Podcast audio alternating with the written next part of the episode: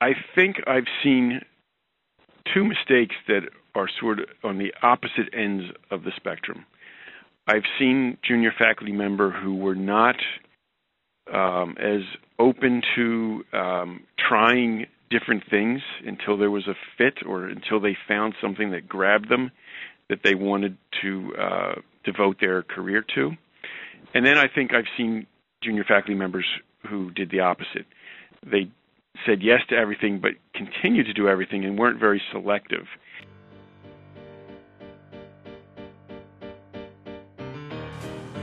Hello, and welcome to the Breathe Easy podcast, hosted by myself, Dominic Pepper.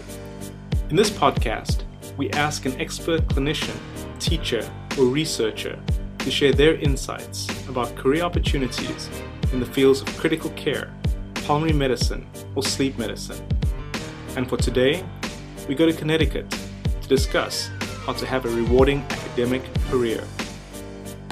And I always thought I had this higher calling, as it were, to be a scientist, you know, to discover things. And um, probably should have been listening to a maybe a voice, uh, you know, a little voice that was telling me maybe I didn't have the temperament to be a basic scientist, even though I had enjoyed it during all those years. So before we get started, would you like to introduce yourself? Sure. I'm uh, Mark Metersky. I'm the uh, newly minted Director of Pulmonary Critical Care and Sleep Medicine at the University of Connecticut School of Medicine. Great. Uh, would you like to tell me your story um, about how you became uh, the Director of Pulmonary Critical Care um, at the University of Connecticut? Um, I got old. and therefore, um, I've been here ever since my start of my career. I trained at the University of California, San Diego, but my wife comes from a large, close knit family, so I always knew that we would be heading back to New England.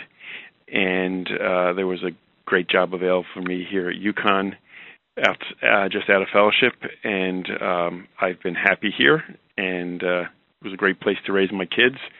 So even though I've had inquiries over the years, I've never really seriously looked at uh, at any other jobs uh, until uh, a few years ago. I looked at one job, but um, it wasn't enough to coax me away. So uh, I stayed here and gradually became the most senior person in the division. Um, and uh, I guess uh, they decided uh, instead of doing a national search when our prior division had retired, instead of doing a national search, I guess they figured they definitely wanted your experience. Yeah, I guess so. Um, you know it's cheaper it's cheaper to hire someone from within than to do a national search. I get These you. days, money money means a lot. yeah. So um, I want to I want to go back to when you were a resident, um, and wonder if you could just share with us what you, were your experiences as a resident, and what those experiences uh, and how those experiences informed your decision to decide to pursue pulmonary medicine and critical care. Sure. Uh, I did my residency at Boston City Hospital. It, it was a place, as you can imagine, where uh, there were not a lot of uh, resources and attendings didn't uh, didn't really play a huge role in what we did hour to hour. We saw them on a daily basis, but we pretty much ran the show. Um, and um, uh, I had really good experience in the ICU. I, I liked the energy of the ICU, the rapid pace. I also had um, a very dynamic ICU attending when I was an intern, uh, Hap Farber, who's still at BU. Um, and so it was it was critical care that first attracted me to the field, uh, and then uh, I got more experience with pulmonary also, and found that I liked liked pulmonary uh, for the reasons that we all hear when we interview when we interview fellow candidates. It's multi-system. It's not one organ like the heart uh, with only two disease processes that are relevant. Um, I also like the fact that uh, that although it wasn't surgery per se, that there were procedures involved also because I liked doing procedures. So it was a really good fit for my for my temperament um, and what I enjoyed doing in the hospital. I get you. And, and you, you, mentioned the influence of your mentor as uh, when you were a resident. Would you be able to share uh, some of the things that he did that uh, really made you say, you know, I want to become a critical care physician? Um, I don't know if it was anything he did so much as the fact that he was he was excited and happy to be in the ICU. You know, he just liked being there. Uh, he liked teaching. He liked taking care of the critically ill patients, uh, and his enthusiasm for it um, was infectious. I get you. And, and then a lot of um, critical care physicians find that they attracted to critical care because of the high energy, the pace, but they end up switching to pulmonary medicine, um, as you say you did. Um, what specifically motivated you to spend more time in pulmonary medicine? Well, I was doing both, and, and I still do both, um, although I do less critical care now and more pulmonary. Um, I I find that the uh, that the outpatient office based practice is the most rewarding. I think part of that is because of the interaction that I have with the patients in the outpatient office. They're not acutely ill, so they're not miserable. Uh, they often are smile. We can often share jokes. Um, you know, we can talk about their grandkids and my kids, and um, it's it's just a, a more pleasant environment in many ways. I'm also fortunate in that I have a very um, varied practice. I see a lot of referrals of patients with unusual diseases, so it's not just all COPD and asthma. So uh, I find the disease processes interesting, but I think it's really the interaction. Even in the, on the consult service, which I still do a fair amount, you know, patients are sick and and the interactions just aren't as pleasant. So it's, you know, maybe it's uh, somewhat. Um, um, selfish on my part, uh, in a way, in that uh, I I just find it more enjoyable. So in 1999, you were elected the chair of the nominating committee for microbiology, TB, and pulmonary infections assembly. Um, can you share with us uh, what resources were available to you at ATS and how you were able to utilize them to their full advantage? Sure. Um, so I was fairly junior then, so I, I, was nominated to that position by by one of my uh, prior mentors uh, uh, in San Diego, and and it was it's a very, I would say, minor role. Uh, so it was nice to have that uh, have that on my CV. But I think there were much much more important things that ATS offered me um, as a junior as a junior academic faculty member. Um, the the one obvious one that almost goes without saying is is the uh, the journal, which obviously provided uh, uh, much much opportunity for me to Im- improve my knowledge base. Um, but networking at the national meeting was quite important for me as, as someone who wanted to um, establish myself as as a uh, a uh, clinical researcher in the area of pulmonary infections. Um, uh, the best way of doing that for me and I think for most people who are trying to get established, is becoming active in, in their assembly. So the assembly is a much smaller venue than the whole meeting, and it enables you to get known um, as someone who's interested in that area, to establish relationships, uh, collaboration, um, and and obviously to um, to be nominated or selected for roles that um, provide you even more visibility, look good on your CV, and help you get promoted. Because being being uh, nationally known and nationally contributing to your professional society is is something that every uh, promotions committee looks at. I get you. And then in 1994 to 2013, you were the, director of the Pulm Crit Care Fellowship Program. And I want to ask you um, how uh, what are the common mistakes that you've observed that fellows make or junior faculty make uh, when developing their academic career, and how would you advise them to avoid those mistakes?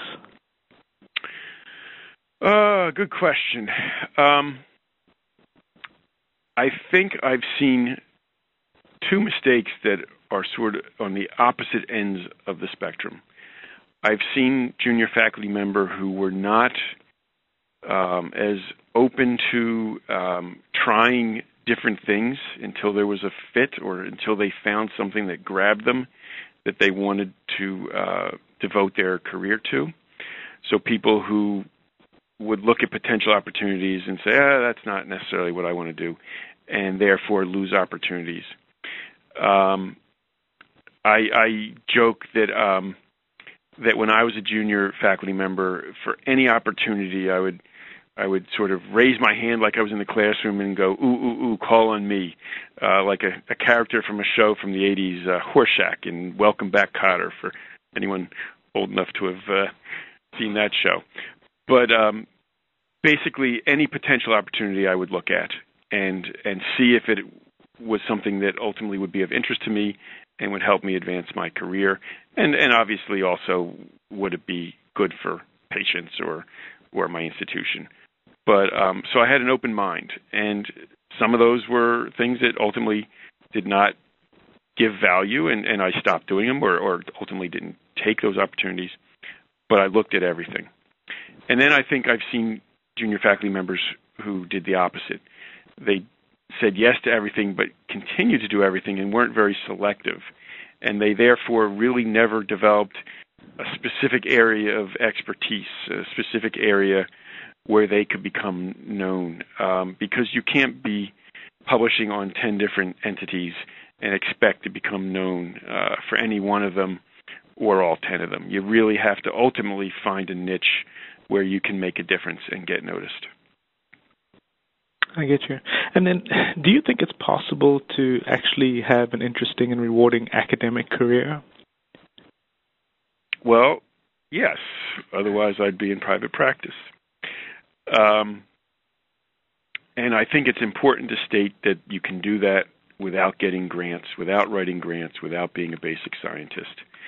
Um, Maybe you could share done, your story. Oh, yeah, if, if you could share your story about how you were able to achieve that. Sure. And part of it was being receptive, like I said previously, to, to opportunities. Um, I had done basic science research um, through my summers, uh, all four summers in college. Uh, my senior year in college, I, I did a, a, a, research project for the whole year to get honors. Um, I did some research during medical school, and I always thought I had this higher calling, as it were, to be a scientist, you know, to discover things and um, be a basic scientist. And then in fellowship, I went into the lab during my research block and um, probably should have been listening to a maybe a voice uh, you know, a little voice that was telling me maybe I didn't have the temperament to be a basic scientist, even though I had enjoyed it during all those years. Um, I ran into a snag very early into one of my um, into my research block, and you know, for a few weeks I just couldn't make progress, and I was so impatient that that was about as long as I could could devote to solving a what was a very should have been a very trivial problem. But it it I'm glad I ran into it because I might have tried to pursue a basic science career longer if I had not. But I finally listened to that voice in the back of my head that was telling me I just wasn't cut out ultimately to be a basic scientist. I didn't have the temperament for it, even though I probably had the skills that that could have maybe made me successful. I wouldn't have enjoyed it. Um, so that was somewhat of a a setback. You know, if you spend many many years thinking that you you know you're sort of destined for something, uh, to realize that it may not be the best thing for you. And so then I, uh, during third year of fellowship, I just wrote as many papers as I could because um, I knew I was headed back to Connecticut um, or to New England. I wasn't sure where I would end up. I wasn't sure if where I would end up would have uh, a very strong uh, research um, infrastructure to to um, uh, to mentor me. So I, I, wrote as many papers as I could, did as much research as I could, but clinical projects um, to teach me how to approach a research problem and collect the data, analyze the data, and write it up. So I, I had great mentors, and and I published three or four papers. Um, based upon research uh, that I had done as a fellow. And then when I became a faculty member, um, I did the same thing. I, I, said yes to every opportunity um, initially, and ultimately one of them ended up providing an opportunity to have access to data, um, national data that allowed me to write papers on on pneumonia and outcomes and quality. And I still have that gig uh, as a small part of what I do. Uh, the university hires me out to to our uh, our um, state quality improvement organization that that has uh, national projects for quality improvement. And um, between that and through ATS, uh, um, forging connections with other people who are interested in pulmonary infections, I've managed to to be able to um, publish a lot of papers and and uh, develop some area of expertise in pulmonary infections that ultimately landed me as the co-chair of the HAP-VAP guidelines. So um, that's with um, uh, writing one grant proposal in my whole career that was not funded. Wow opportunity to collaborate with a lot of industries, though. Uh, uh, you've collaborated with Gilead and Genentech and Pharmaxis. Um, how would you advise a fellow or junior faculty member to develop these research collaborations and networks and, and get things going if they can't get grant funding? I would say the industry, for the most part, the industry um, studies that I've done have been not because they're great academic opportunities. Um, I run a bronchiectasis program, and all the studies that you refer to are for investigational uh, products for bronchiectasis. And I do those studies to provide uh, potential treatments for my patients to advance the, the clinical care of bronchiectasis. Um, secondly, it does provide a little bit of extra money to, to pay for, um, you know, academic meetings journals, things like that. But the main reason I do them is is is to have uh, opportunity for my patients to have um, access to potentially uh, useful therapies. Uh, the the benefit in terms of an academic career of doing these types of industry studies is that you do get invited to investigators meetings, so you're you're getting to network with other people with um, excuse me who are experts in that clinical area. Um, so you you know you forge relationships that way, and and it may may eventually lead to um, something that's a little more interesting than just participating in a clinical trial, which is being invited to help design the clinical trials. And uh, I find that more interesting. I'm doing a little of that now, but I, industry has really not been a, a large part of of my work. And when you did collaborate with them, it was just a case of picking up the phone and calling them, or just meeting them at the meetings that you went to, or? You're talking about the industry collaboration. That's right. Um, once you're known for a clinical area, you, you'll get emails saying, you know, we're starting a phase three study in X. Do you want to participate? And these are blast emails that go out to hundreds of people. So if you if you're interested, then then it's pretty easy to get involved in a clinical trial. Um, is, are there other ways? Other times, more less commonly, uh, you know, a colleague will recommend, "Hey, Metersky does bronchiectasis too. Do you do you want to include? You know, do you want to see if he wants to participate in the clinical trial?" But it's not really calling up the uh, company and saying, "Hey, I want to work with you." It's it's uh, usually the other way around when they have a product that they're going to study. I get you. And then you mentioned you're the, the co-chair of the ATS uh, IDSA guideline panel for HAP and VAP um, hospital-acquired and ventilator-associated pneumonia. Can you tell us what you think the field of uh, HAP will look like in the next uh, 10 to 15 years? Uh, in terms of diagnosis, I think we're going to be using molecular methods um, m- much more to our advantage uh, so that treatment is not going to be initially empiric. Um, both to diagnose the etiologic agent and the resistance pattern. I think resistance patterns can be linked to specific um, uh, genetic uh, markers, and that we're going to be able to find them quickly and uh, uh create uh, more appropriate, accurate uh, initial antibiotic regimens. So I think that's diagnosis, and obviously that leads to how treatment will be different. Uh, I wish I could be confident that we're going to have lots of new antibiotics. Um, I, I, think the the um, environment will have to change for that to happen. Uh, as, as, probably everyone listening knows, there there are not a lot of new antibiotics that are uh, hitting the market because of a lot of uh, barriers to them. But um, I, I, think the use of molecular methods is really going to change how we approach uh, respiratory infections. And if you had to do it all again um, as a fellow, but starting now in 2017, Um, how would you go about uh, doing it, or, or, would you change anything in terms of uh, your career path or uh, how you went about uh, developing your career? That's a tough question. I'm sorry. yeah, I mean, I've I've had a really fun career. Yeah. Maybe it's because I never have to write grants. Um, but but you know, I I've been more successful than I expected. Uh, you know, in some of the metrics that that I think people would agree with. You know, I've I've been able to write a lot of papers. Um, you know, I I got onto the guideline panel. Um, and I've had to do it without really doing things that that I don't enjoy doing. Um, so I'm not sure that I would change anything.